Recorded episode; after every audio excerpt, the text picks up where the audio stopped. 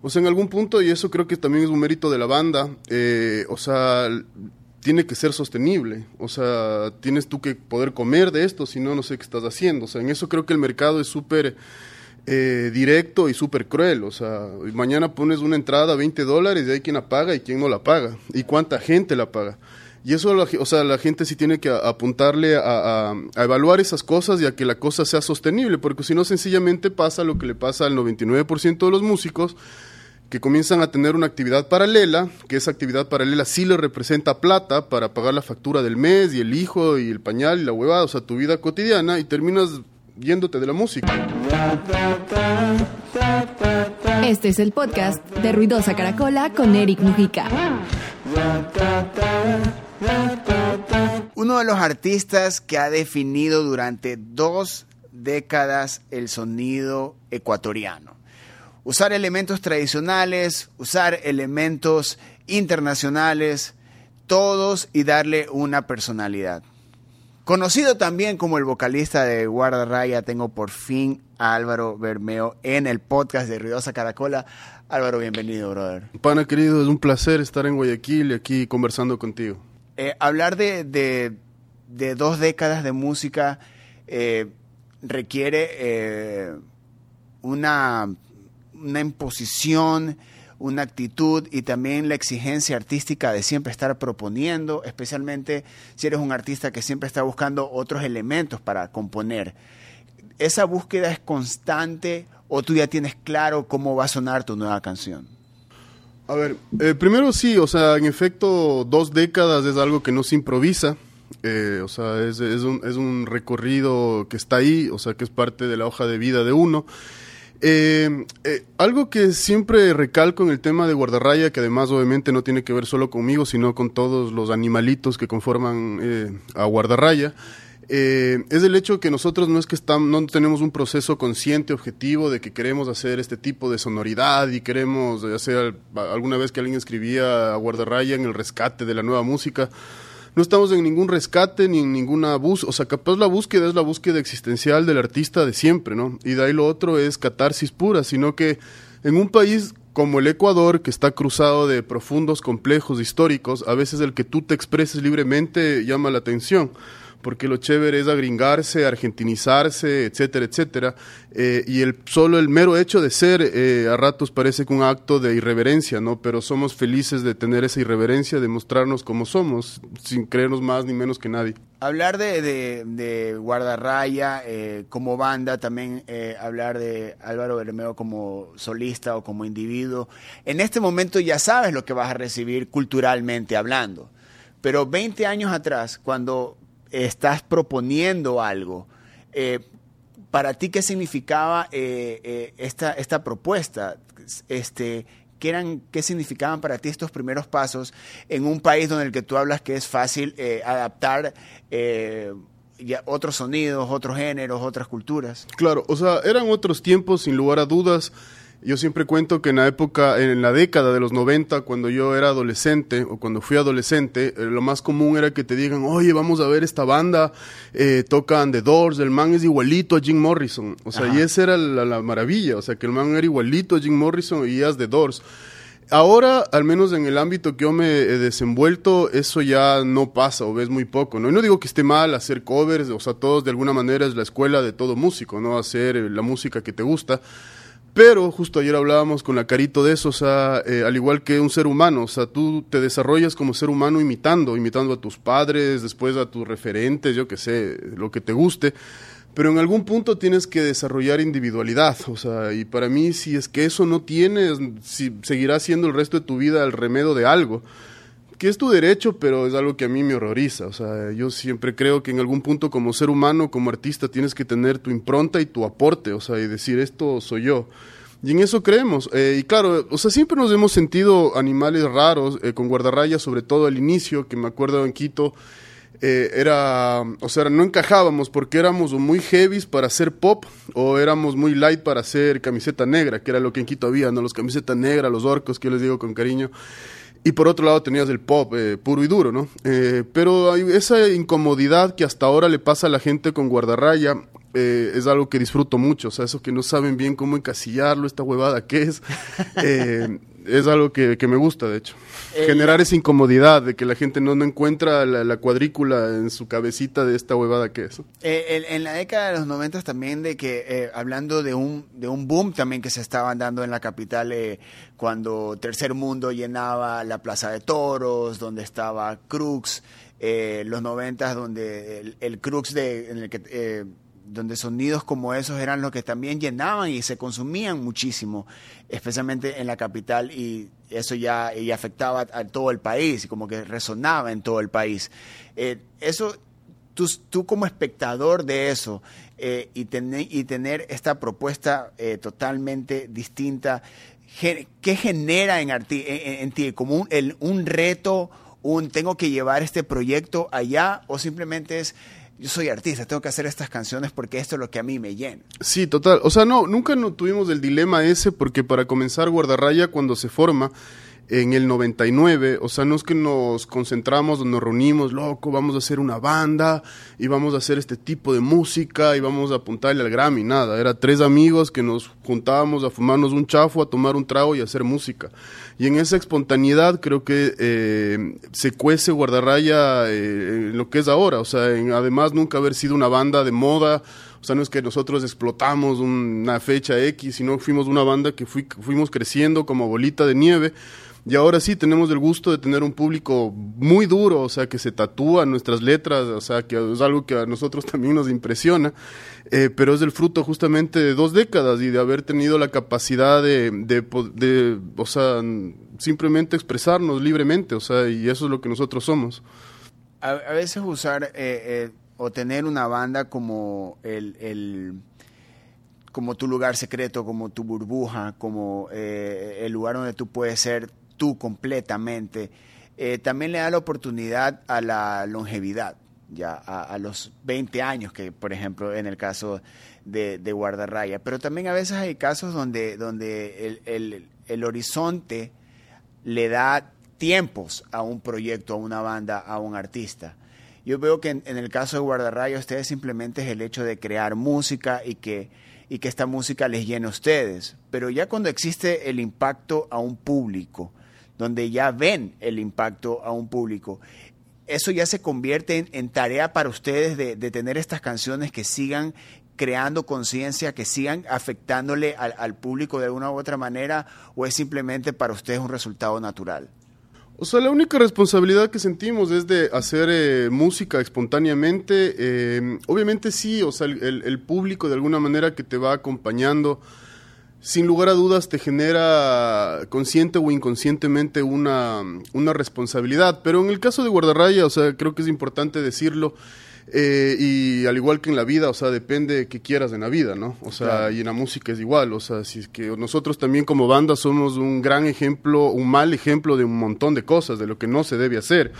Eh, sobre todo dentro del esquema de, del formato de cómo es la música en el mundo actual, o sea, y todo lo que está alrededor de la producción y de que chuta, tienes que enfocarte solo a un target y que, o, sea, qué colores usa el target al que estás eh, tratando de llegar, etcétera. O sea, marketing puro y duro, yo no digo que esté mal, simplemente hay que tener claro lo que uno quiere en la vida, no solo en la música. Y a Guardarraya sí, lo que ha sido una, o sea, y sigue siendo el, el, o sea, la razón principal por la cual estamos juntos es que disfrutamos de la música, porque como tú sabes, yo, al menos yo he visto cómo mucha gente se acerca a la música más que por la música, por ese ideal de volverte un rockstar o ese tipo de cosas, además con todos los imaginarios que te vienen del norte, de una industria que es, o sea, obviamente un mundo totalmente diferente a lo que nosotros vivimos aquí, pero mm, si no tienes la música como, como tu pasión, o sea, nosotros nos hubiéramos matado hace mucho tiempo, ¿no? Pero seguimos disfrutando de hacer música y por eso seguimos juntos.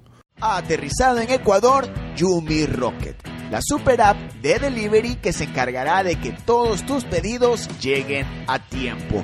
Descarga la aplicación con el link que te compartimos, usa el código Galaxia Ruidosa y listo Ah, y por 30 dólares de consumo recibirás 5 dólares de descuento. Bienvenidos al universo Yumi Rocket. Eh, también, eh, como hablas, esa, fantasía que a veces se crea so- sobre la música, sobre la fama, sobre el reconocimiento, eh, también es algo de que es puede ser contraproducente a veces tener como que llevar esa bandera de decir no que no no soy esto soy artista soy esto pero también te trae un reconocimiento eh, a muchos niveles ahorita estamos en una época donde Guardarraya ya tiene eh, llena tiene seguidores, ya son generaciones de, de- de- de fans, de artistas. Ya puede pasar el que eh, uno de sus primeros fans ya tiene un hijo que le está, lo está haciendo Sí, sí. Guardarraya. A y veces esta- llega la abuela, la mamá y la hija. Claro, y ahorita hay una generación de, de, de jóvenes que está viviendo, que quiere vivir lo que las letras de Guardarraya dicen. Ya, y eso ya- es un problema. y- claro, y eso, y eso es, es, es, es como ya trae otro tipo de reconocimiento del que para ustedes debe ser como que, wow, ya es una cuestión generacional, pero al mismo tiempo te trae el, el, esta, esta, este fanatismo hacia, hacia ti, como por ejemplo como, como exponente de, de- de la música. ¿Cómo tú manejas eso? Yo sé que me- puedes decírmelo, yo soy artista y, y- y lo manejo de la manera más normal, pero igual también hay una carrera de que hay que defender, de que hay que, que, Sí. que totalmente decir esto es lo que yo he hecho, esto soy, porque no hay nada eh, alejado entre tus canciones y tú. ¿Cómo, cómo, cómo para ti ahora con estas nuevas generaciones manejas eh, lo que representa Guardarraya? O sea, primero con calma, eh, o sea, obviamente la parte del fanatismo y eso me lo tomo con pinzas y con bastantes pinzas, porque hay una frase, no sé si creo que es de Atahualpa Yupanqui, que dice que el amo soba al caballo para montarlo. Entonces, si te dejas, o sea, si te crees de esas huevadas, o sea, estás andando por un, un filo bastante peligroso. Eh, una cosa que igual quisiera resaltar de Guardarraya, porque tampoco se trata, ay, yo soy artista y hago mi huevada y, solo yo lo entiendo y vivo en mi burbuja. O sea, en algún punto, y eso creo que también es un mérito de la banda, eh, o sea, tiene que ser sostenible. O sea, tienes tú que poder comer de esto, si no, no sé qué estás haciendo. O sea, en eso creo que el mercado es súper eh, directo y súper cruel. O sea, mañana pones una entrada a 20 dólares y hay quien la paga y quien no la paga. Y cuánta gente la paga. Y eso, o sea, la gente sí tiene que apuntarle a, evaluar esas cosas y a que la cosa sea sostenible, porque si no, sencillamente pasa lo que le pasa al 99% de los músicos, que comienzan a tener una actividad paralela, que esa actividad paralela sí le representa plata para pagar la factura del mes y el hijo y el pañal y la huevada, o sea, tu vida cotidiana y terminas yéndote de la música. Entonces, si en la música y en tu oficio, independientemente cuál sea este, no tienes esa sostenibilidad económica, vale carpeta. güey.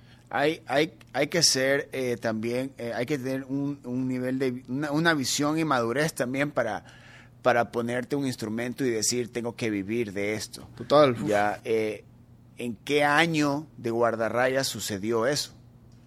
O sea, sí como año, a mí, a ver, ¿cómo te, cómo te explico? Eh, yo soy una persona que desde muy niño, obviamente, tuve una fascinación fatal por la música, inexplicable, porque a veces cuando trato de explicar esto y cuento mi antecedente familiar, mi hermana estuvo expuesta al mismo contexto familiar y la, vive la música de otra manera, pero en cambio yo desde niño era como un perro que busca droga en la aduana buscando los acetatos de mi mamá y mi papá no era un tipo que escuchó jazz o, o, puta o flamenco. Y sin embargo yo no sé me atraía toda esa música. Y, y claro siendo niño me topaba con unas cosas súper densas y para ser niño. Entonces ya esto no es.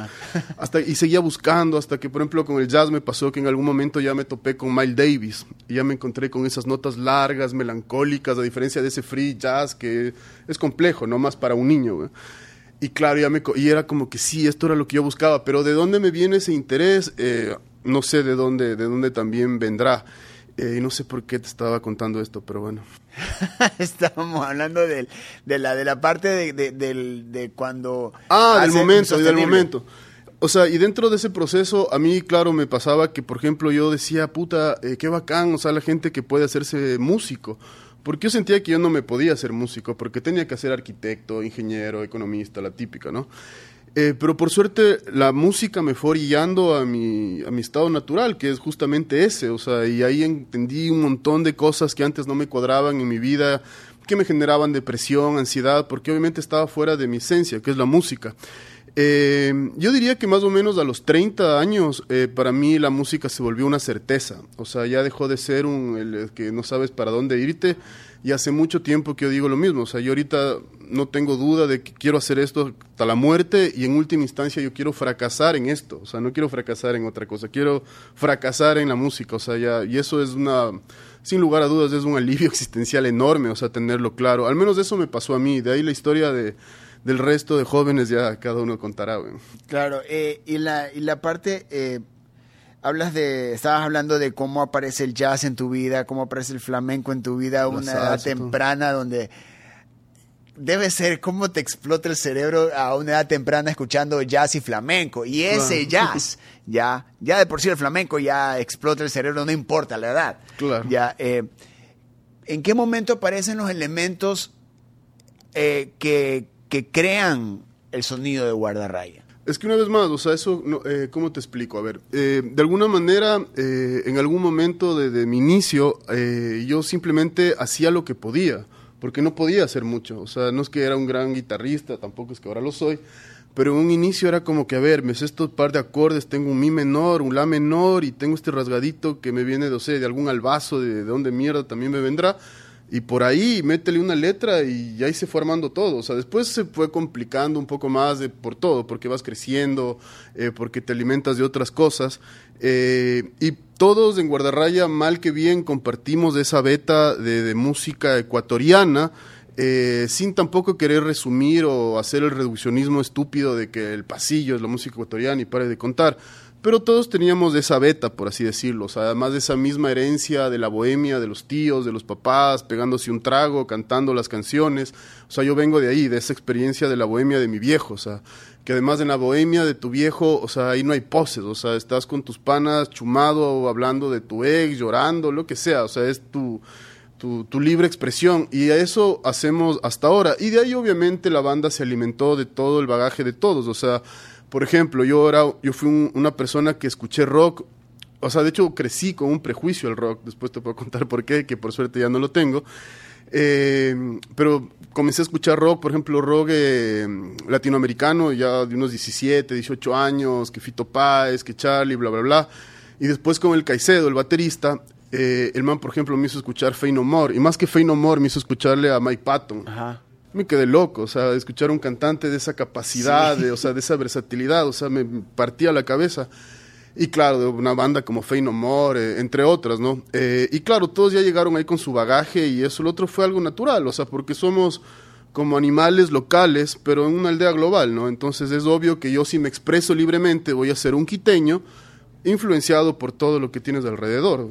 entender también de que los sonidos eh, locales, el albazo, el pasillo, etcétera, son algo natural en ti, ya, porque, eh, porque has crecido con eso, como, como lo mencionas, porque a veces también el, el hacer música nacional también puede que a veces nazca de una responsabilidad de quiero hacer música nacional por esta idea de recuperar el sonido ecuatoriano. O sea, te metes en una cosa imposible, porque cómo delimitas eso yo hasta ahora no entiendo. O sea, ¿qué es la, o sea, porque además siempre va a depender desde dónde cortes, porque en algún momento el pasillo no fue ecuatoriano, el pasillo vino de Colombia y de Colombia de la, una lid alemana, como la gran mayoría de la música popular latinoamericana. Entonces, en historia también depende de dónde le metas el tijeretazo, o sea, y en la identidad también, o sea, la gente... O sea, por ejemplo, el amarillo, azul y rojo, no es que nosotros per se tenemos algo, no deja de ser una construcción. Obviamente en el escudo no vas a poner un koala, porque acá en Chucha no tenemos koalas. Tienes que poner un tigrillo, yo que sé, un iguana, un cóndor, algo que haya de acá pero no deja de ser una, una, una, algo ficticio en el sentido que es una construcción alrededor de elementos y eso hay que entenderlo así. De ahí, claro, eh, para mí si es una materia que no me interesa, o sea, eso de qué es la música ecuatoriana, no sé, lo que sí te puedo decir es que somos muy ignorantes eh, como ecuatorianos de nuestra propia música, y lo digo a título personal incluso. Eh, o sea, nosotros vivimos en un país donde en el Día del Pasillo Ecuatoriano todas las radios ponen nuestro juramento que es un bolero puertorriqueño, hermoso, que a todos nos gusta, lo cantamos, bla, bla, bla, pero brother, estás celebrando el Día del Pasillo con un bolero puertorriqueño, obviamente te raya la cabeza. Ajá. Vos te vas a Perú, o sea, y puta, la escuela de guitarra peruana es clarita y todos saben perfecto, acá, o sea, yo porque tengo ese balsecito pendejo de 1537, todo el mundo me habla de del pasillo. Digo, yo no he hecho nunca un pasillo. O sea, solo he hecho esa cancioncita que tiene ahí un trino medio mm, vernáculo, por así decirlo, y punto. Pero esa es una culpa que arrastramos. Claro, es que eh, y ahí, ahí entra la, la, la, culpa generacional, ¿no? De el pasillo es esto. Claro. Y, y, a veces también es porque eh, no, no nos damos la oportunidad o podemos hablar también de como, como te decía, la culpa generacional de mostrarnos todo el bagaje eh, musical que exista, ya, sino que y, darle un, un eh, darle el nombre a cada género y presentártelo y decírtelo y donde tú dices saber dónde se corta la tijera o desde dónde nos cortaron la tijera también, ¿no? Ya, eh, porque sí estamos un, un poquito, por no decir muy, muy confundidos con de dónde nace, cómo se desarrolla y a dónde ha ido o por dónde ha ido la música ecuatoriana. Ya, este, pero en tu caso es algo natural como es como poner ah, en tu casa nomás ponían play y sonaba claro. un o sea, eh, es de mi tío, mi papá cantando. Yo vengo de familia lojana. Entonces esos manes todos cantan, hacen poesía. O sea, mi papá no es que es cantante, pero claro, más de una vez llegó con sus amigotes músicos Ah, ya pegado los tragos y yo era fascinado de niño viéndoles tocar y además viviendo esa, esa bohemia que seguramente si nacía ahora capaz no la hubiese podido vivir, incluso se la puede ver mal, ¿no? Que un niño esté ahí en medio de con borrachos, lleno de humo de tabaco y whisky. Yo era feliz. ahora, y ahora ese, esa, ese bagaje generacional, este, lo que hacen, lo que hacen en, Guardarraya y, representa como, como eh, del catálogo de la música local, sin hablar de géneros, ¿ya? Porque música ecuatoriana, es, son bandas de acá, es música, es, música ecuatoriana. Eh, ahora, eh, para, para la banda entrar en ese, en ese en ese abanico de música local, representar algo y, y, también proyectarlo y también hacer entender de que hay una generación que ya los está está pendiente de qué están haciendo. También eh, lo, tuyo que has logrado como, como solista. ¿Encuentras tú el, tus momentos donde ahorita voy a hacer algo en solitario, esto es guardarraya? ¿Cómo diferenciar eso cuando eh, en, en, tu bagaje personal hay tantos sonidos? Sí, o sea, la verdad sí, en algún momento sí se, se mezclan eh, y a veces es difícil marcar esa línea eh, pero no sé, o sea, lo de votarme como, como solista también fue un accidente. Eh, fue un tema que en algún momento unos amigos que tenían un bar me dijeron, oye, ¿qué chance hay de que, o sea, vengas tú? yo le digo, oye, pero guardarraya. Y me dice, no, no guardarraya, solo tú y con tu guitarra. Y claro, para mí fue un ejercicio existencial y, y artístico definitivo, o sea, para mí fue un punto bisagra, porque primero yo estaba mal acostumbrado a siempre estar con guardarraya. Entonces, en última instancia, y no lo digo con orgullo, si es que yo me pasaba de tragos, como me ha pasado, eh, por eso sé que no me, no me interesa, eh, está la banda, o sea, ¿me entiendes? Y la banda per se suena. O sea, en cambio, cuando estás solito, estás solito, o sea, ah, vos eres muy bacán y te gusta pegarte los tragos y hacer esto y esto, ah, bacán, pero después vas a salir a hacer el ridículo solito, o sea, y vos metes mal el dedo y eres vos con el dedo mal metido y punto. Entonces eso sí me dio, eh, o sea, suena antipático decirlo, pero cierta madurez y responsabilidad, que antes, ya como te digo, con Guardarraya, como llego con la banda, es puta, o sea, es diferente. En cambio, solito es, es, otra vuelta. Y además también me di cuenta, ya hablando de temas de mercado, que había un montón de lugares donde yo podía tocar, donde Guardarraya no iba a ir nunca, o sea, por un tema de rider, de costos, etcétera y para mí fue venazo, porque además también así pude saciar esa ansiedad que a veces generaba conflicto incluso dentro de la banda, de que yo siempre quería, o sea, como que la banda vaya a un ritmo, o sea, seguramente mayor al que muchos podían, por diferentes cosas, por su trabajo, sus familias, cosas totalmente respetables. Entonces acá como que ya saciaba esa parte mía, esa ansiedad, también tenía guardarraya, o sea, me desbordaba de música y además, o sea, me di cuenta que hasta podía ganarme más plata que con guardarraya. Entonces también eso fue para mí bueno, o sea, eh, en el sentido de lo que hablamos hace un momento, o sea, que por primera vez y casi después de 20 años, yo me planteé ahora sí puedo dejar toda cualquier otra actividad que yo tenga eh, y me puedo concentrar en la música, porque si no, no puedes, o sea, si no está, o sea, es algo que te hagas la paja mental, o sea, pero en algún momento tienes que comer y pagar la cuenta de fin de mes, ¿me entiendes? Eh, y eso, eso es algo elemental. O sea, alguna vez un querido amigo, el Franco Aguirre, bajista de Sally Mileto, que también tocó en Guardarraya, él fue el primero que en algún momento me quitó el romanticismo, porque al inicio era yo, puta, no, es que loco, es de, son los estudiantes de no sé qué y no tienen plata, pero es la causa de no sé qué. Y yo, sí, nosotros vamos, no te preocupes. Y el man me dijo, no, güey, brother, o sea la primera causa que yo tengo son pagar las cuentas mías a fin de mes. Y si tú no me puedes ayudar con eso, tranquilo, o sea, sigue y me avisas cuando haya plata para yo poder cumplir con mi causa y de ahí sí nos abrimos al mundo. Y eso fue algo esencial que me dejó clarita la película desde un inicio. Eh, crear música como solista para, para poder salir y tocar más, eh, eso te vuelve más recursivo. Sí, eh, eso eso te da más seguridad como artista. Total, o sea, te cuento solo brevemente. Eh, por ejemplo, a ver, hace unos meses fue la primera vez que, que toqué en el Teatro Sucre, que es el teatro de, de, Quito, o sea, el teatro de la ciudad, solito. O sea, y claro, y fue un, una, o sea, fue hermoso, por suerte me fue bien, la gente me acompañó, o sea, todo estuvo increíble. Pero obviamente llegas con una carga de estrés, hijo de puta, o sea. Y como a los tres meses volvimos al mismo teatro con Guardarraya y para mí era como estar, eh, o sea, chill, o sea, era como estar en un spa, o sea, o sea, y eso como performance, o sea, como frontman también está cansísimo porque me relajo full y puedo, o sea, darle con todo al arte, ¿no? A, a, vomitar lo que tienes dentro. Eh, entonces sí, o sea, el, el, o sea, el hecho de yo poderme parar solito con mi guitarra en un teatro, o sea, es de ahí todo lo demás desde bajada pero sí, te, sí el, el, el, hecho de cuando, por ejemplo, compones nueva música para ti como, como, como solista, entrar a un estudio como solista eh, y saber que vas a salir a tocar estas canciones. Sí, primero, o sea, yo no, yo no es que tengo, o sea, a mí me sale música. Eh, no es que yo digo, a ver, esto es para Álvaro Bermeo y esto es para Guardarraya. Una vez que, o sea, llamado a Guardarraya siempre le pasó que, o sea, siempre tuvimos más canciones eh, de las que éramos capaces de grabar, por temas de plata, de... Claro. O sea, lo siempre. que me refiero es que sa salió el disco en el 2017, el último nuestro, y esa misma noche, si hubiésemos tenido plata y tiempo, hacíamos otro disco doble. O sea, los temas siempre han estado ahí. De ahí, por cosas de la vida, ahora sí hay temas que ya los cogí, los comencé a separar, a ver estos, los, porque además fue tema de que coincidió con mi época de solista, que ya se hicieron como característicos de esa época. Entonces esto ya los dejé para guardarraya, los estoy o sea, perdón, para mí.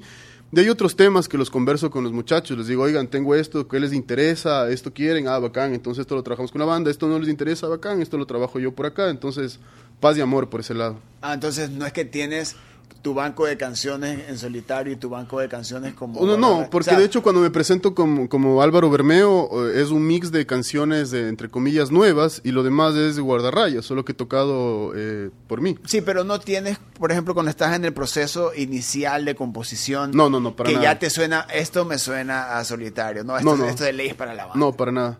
O sea, los temas salen, está ahí y yo cacho que o sea, todo lo que yo hago, es que por eso digo que ahí es la frontera se, se complica un poco, ¿no? Porque a veces, por ejemplo, hablamos de un tema como 1537 y decimos, no, eso es guardarraya, o sea, sí, pero yo soy el autor, o sea, Claro. y es guardarraya, sí, está bien, o sea, o sea, eso es una cosa media, una línea media difusa. Esa línea, y, y te sale, eh, ¿qué tan fácil para ti es cruzar esa línea cuando sales de guardarraya a una presentación en solitario y sales del solitario a volver Es a que es lo mismo, o sea, porque para mí es entrenar lo mismo, o sea, no, no, no, no marco ninguna diferencia en ese sentido. La diferencia es los integrantes y la sonoridad como tal, Ajá. o sea, y además yo tampoco estoy en un afán de competir con guardarraya, sería un estúpido, salvo que toque la guitarra como Paco de Lucía y cante como Pavarotti, o sea, o sea, más bien el formato es acústico, tratar de rescatar justamente esa capacidad de encantar con una letra, una canción, al más puro estilo de los trovadores, Silvio Rodríguez, yo que sé, toda esa gente enorme. Y eso, o sea, y es algo, insisto, que, que disfruto mucho y que para mí es un ejercicio eh, eh, sustancial, porque si yo logro encantar solito con mi guitarra, si se suman el resto, o sea, es, como te digo, ya todo de bajada. Lo urbano y lo elegante, el arte y la creatividad, esas son las manos y mentes ecuatorianas que crean pimiento. Una marca con su visión local, circular, para tripear. Eso es pimiento. El, para ti, el, hay muchos artistas y, y justo porque ayer escuchaba, él leía un, un- algo que Lennon conversaba de que él nunca entraba a una sesión de composición, ya sea solo o con McCartney, sin terminar la canción. Tú cuando te sientas a componer, tú no sales hasta terminar la canción No. o si es como que hasta aquí llegué, retomo la canción hasta cuando Una vez más, o sea, yo sé, eh, respeto y, que, y de hecho eh, creo que es algo aconsejable que uno tenga un método y una disciplina para hacer canciones. En mi caso no es así, o sea, es más bien súper ale- aleatorio y racional, o sea, muchas veces me pasa que, o sea, no sé, me viene una idea musical. A veces viene la canción entera, no me preguntes cómo pasa. O sea, hay veces en cambio te viene un pedazo, me acuerdo de cosas que he escrito en alguna vez, alguna vez y se va armando como retazos, o sea, de todo, hay de todo un poco, o sea, pero no, no es que tengo eso, no, voy a hacer una canción y no termino hasta que la canción esté terminada, no, de hecho hasta me gusta, y eso sí es una, si se quiere, técnica, me gusta que reposen las canciones, o sea, porque siempre cuando te sale algo tienes esa inseguridad de que esto, o sea, cómo, cómo, o sea, cómo le impactará a la, a la gente que le escuche, capaz a mí me gusta, pero la gente no sé cómo le irá. Pero una buena técnica es dejar reposar esa cosa, de ahí volver y, si te vuelve a emocionar es como que dices, no, aquí hay algo. dejar, dejar reposar las canciones te resulta fácil, o sea, una cosa es dejarla reposar, otra cosa es desconectarse de ese proceso de composición. Para ti es fácil como que El problema de la es que al menos a mí cuando tengo una idea nueva que me gusta, me, me- eh, tengo una, una crisis de obsesión y me quedo ahí, no puedo parar de tocar y se me queda la canción cruzada en todo lado. A ratos puede llegar a ser hasta molestoso. Entonces a eso me refiero que un rato es como alejarse. eh, por suerte ahora tienes la facilidad de grabarte con el celular. Ajá. cosa que antes no pasaba. Eh, entonces, en ese sentido, bueno, te grabas la idea, la dejas ahí y de ahí cuando la vuelves a escuchar es como que te das cuenta que sí te, te, te sigue gustando, te sigue emocionando o es algo trivial que la dejas, lo dejas ir, ¿no? Claro, Como o sea, no, no, vives esa parte que te acecha la canción, es como que te está persiguiendo. Sí, no, eso es fatal, ¿no? fatal, fatal. O sea, hay un rato, como te digo, que puede llegar a ser hasta molestoso. Sino que también a veces yo veo, y es muy común que, o sea, la gente tiene esos imaginarios de que chuta, uno se va cuando el sol está atardeciendo y te pegas un bareto y debajo del árbol. Es que, o sea, no es así. O sea, por eso yo siempre les digo, puta, brother, cómprate una libra de una cosa, de la otra y vas a hacer dos discos. O sea, no se trata. Ah, o, no. o quieres ser millonario, estudias administración de empresas y vas a ser millonario. No, pues, o sea, obviamente eso te da cierto...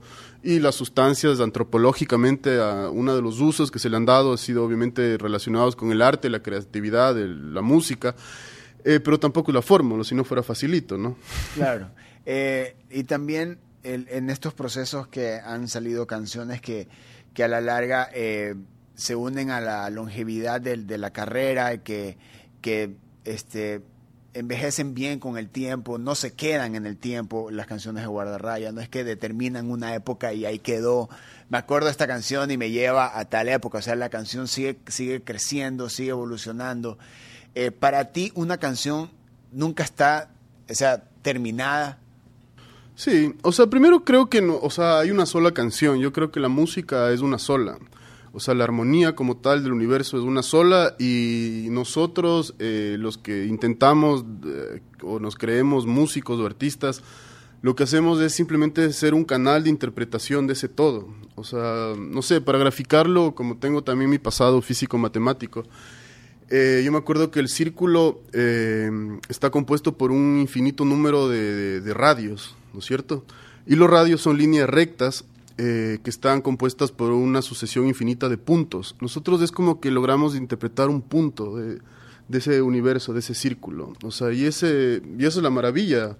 Eh, yo al menos soy muy orgulloso, o sea, que en la vida me haya tocado tener ese papel de megáfono, de, de las musas, yo no sé qué mierda, pero, o sea, qué bueno que me tocó eso y no ser, no sé, administrador de empresas. no debe ser bueno ser administrador de empresas también. Claro, o sea, encontrar esa fórmula y llegar a esa, esa, esa comodidad de, de poder sentir de que vives de lo tuyo. O sea, Sí. tú te vas a componer ahorita porque de ahí sale esa canción en vivo, vas a tocarla. Eso es maravilloso. Y, que esa canción, o sea, imagínate yo cuando comencé a hacer mis canciones, o sea, y vivía, me acuerdo todavía con mis papás, y, escuchabas lo que ponían en la radio, y yo decía, esta mierda, ¿a quién le va a gustar? O sea, obviamente no tenía el interés tampoco, pero sí me cuestionaba. Y después ver que esas pendejadas que tú mismo, te, entre comillas, te burlabas de, de las cosas que hacías, eh, que te lleven por puta, que te lleven a Nueva York y toparte con una man que en tu puta vida has visto, una peruana que le hizo escuchar la amiga y que la man te dice, loco, es que esta canción, o sea, y te vuelves parte de la banda sonora de ese ser humano, es una locura, o sea, y obviamente es motivo de, de, de humildemente, de mucho orgullo, o sea, porque es, o sea, no, no es que nosotros en algún momento forzamos nada, o sea, fue nuestra espontaneidad, nuestra capacidad de, de sí, de tener la impronta de pararnos, de hacer lo que nos gustaba, lo que sentíamos y mágicamente la gente se fue adheriendo, ¿no? Y ahora, claro, ya es otra, otra huevada. Y ahora estamos eh, viviendo la época en que Guardarraya está de gira, está... ya estamos viejos. Ya. Está saliendo del país también. O sea, recién, estuvieron, eh, recién estuviste en, en, en Nueva York. Sí, sí, sí. y ahora están en plena gira local, de ahí se van a España.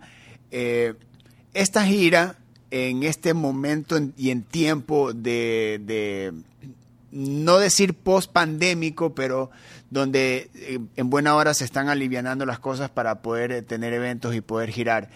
¿Qué, qué representa eh, en, en, la historia de la banda, en, en, su, en, su, en su poner esta gira en espacio y en tiempo de la banda? ¿Qué, qué significa? ¿Qué representa? O sea, es importantísimo porque, o sea, la banda es como un matrimonio. Eh, eh, solo que acá son seis desgraciados y, no hay sexo, que esa es la huevada, porque compás con el sexo se podría aliviar algo, pero todavía, todavía no pasa. eh, es importantísimo, porque primero, claro, o sea, viniendo de la pandemia, para nosotros es, eh, o sea, como volver a respirar, o sea, eh, porque bueno, eh, yo sé que con los medios hay medio que se tr trató de vacilar a la huevada, pero jamás va a ser lo mismo, ¿no? Puta, tocar ante una computadora que un concierto, ¿no? O sea, yo decía, extraño ese man haciéndome dedo en primera fila. o sea, todo eso. O sea, que además uno viene de ahí, ¿no? Entonces, poder volver a tocar, o sea, es maravilloso, o sea, y la energía de la gente, y, y además, claro, ahorita que está, la gente está encerrada, estuvo encerrada, o sea, pucha, es una energía brutal. Y nos cae de perlas, porque además, claro, la banda le coge una etapa, entre comillas, de madurez, eh, o sea, ya no somos guambras de 15 años, o sea, ya tenemos un recorrido de de dos décadas. Eh, y claro, qué más motivación que seguirte a tocar con tu banda a Madrid, a Barcelona, eh, y seguir rodando, ¿no? Y seguir creciendo. O sea, es oxígeno para esta banda, pero puro y duro. Hay, hay, una fecha interesante de la gira que es con Lola Boom, donde se unen estas dos generaciones de, de música local y, y, dos bandas que están representando el sonido local eh, perfectamente tú ver a Lola Boom o escuchar la propuesta de Lola Boom eh, como simplemente como no como artista, no como el, vocalista de Guardarraya, simplemente como un amante de la música. ¿Cómo ves esa, esa, ese, esa, esa escena que, que ahora nace, ese panorama? O sea, yo veo con mucha admiración, no solo a Lola Boom, sino a toda la, o sea, toda esta nueva generación que ha salido de, música ecuatoriana. Recién tocamos en, Ibarra con, con el, el, Camaleón. Eh, y yo disfruto mucho de toda la música de ellos, o sea, además me quedo loco, me parece que son muy talentosos. Justo recién otra vez volví a escuchar, tenía ahí una carpeta en Spotify de música solo ecuatoriana. Y, o sea, yo los veo con mucha admiración, o sea, y parte de lo bonito de tener este recorrido es que tenemos la capacidad de decir, a ver, queremos tocar en Guayaquil o en Riobamba, lo que sea, con esta persona, y, salvo casos de excepción lo podemos hacer. Y, compartir con estos guambras que además son muy talentosos, llenos de juventud, o sea, además son otro nivel, porque ahora dentro de las cosas, volviendo a lo que hablamos hace un rato, que yo te contaba que en los 90 era vamos a ver esta banda que hace The Doors, o sea, ahora tienes un conjunto de variables que hacen que sea diferente. Ahora tienes universidades donde los chicos estudian producción musical, música. En Quito está Berkeley, está la UDLA, o sea, cada una con su escuela. Eso antes no había. Tienes radios donde ya tienen programas con una tradición y una cultura de ponerte música independiente. Eh, hay festivales que ya están acostumbrados a que vas y vas a tener, puta, lo que te guste, no importa, pero vas a tener hip hop, eh, metal, lo, lo, que sea que sea que escuches, pero vas a tener esa propuesta. Eh, todas esas cosas confluyen en, claro, sea un momento diferente. Y en ese marco yo les veo, o sea, yo no es que se los digo y capaz ni lo sepan, pero yo les veo con muchísima admiración y hasta cierta envidia por todo, por todo lo que hacen, o sea, es increíble, el Mauro Samaniego como compositor, o sea, todo, todo, a todo nivel, eh, mi pana Pita, eh, etcétera, o sea, los corrientes, que qué pena que se hayan eh, disuelto de lo que tengo entendido, etcétera, o sea, es algo que veo tanto potencial ahí, o sea, tanta buena música ahí y me llena de orgullo simplemente. Esa, esa también, está, estás hablando de, todo lo que mencionaste ahorita, son muchísimos géneros que ahora la globalización de la música también presta a poder escuchar de todo. Eso también, eso fue un punto a favor también para el acceso de la gente a Guarda, a Guardarraya. Ya es como que ya encuentras eh, el mismo, el mismo, la misma plataforma digital por alguna razón te lanza Guardarraya y tú dices, y, y empieza este universo de, de 20 años de carrera y es un nuevo fan, ya. Este, el, ¿Cómo te llevas con las plataformas digitales? O sea, mejor que con mi novia, eh, sin lugar a dudas, o con mi exnovia. Eh, obviamente vengo de una generación que no somos de las plataformas digitales. Eh, me cuesta, por ejemplo, sobre todo el tema de los TikTok.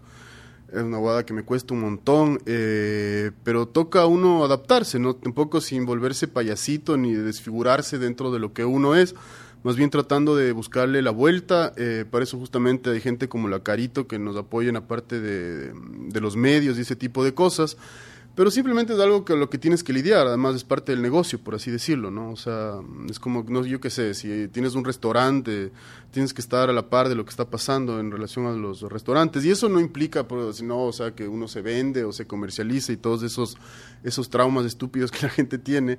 O sea, yo no me vendo a nadie, yo sigo siendo yo, pero obviamente dentro de lo que yo hago tengo que ver la estrategia para poder eh, promocionar, vender, difundir lo que yo hago, ¿no? Eso es natural y obvio. Ahorita estás, estás promocionando la gira de Guardarraya y también eh, las últimas fechas son en, en España. Sí. En, en, el regreso o post gira, ¿qué hay para, para la banda? O sea, yo cacho que cuando se acabe la gira de Guardarraya, que terminamos en Quito en junio, o sea, habrá un receso para la banda, que en cambio son los de recesos que yo aprovecho para darle con todo como Álvaro Bermeo.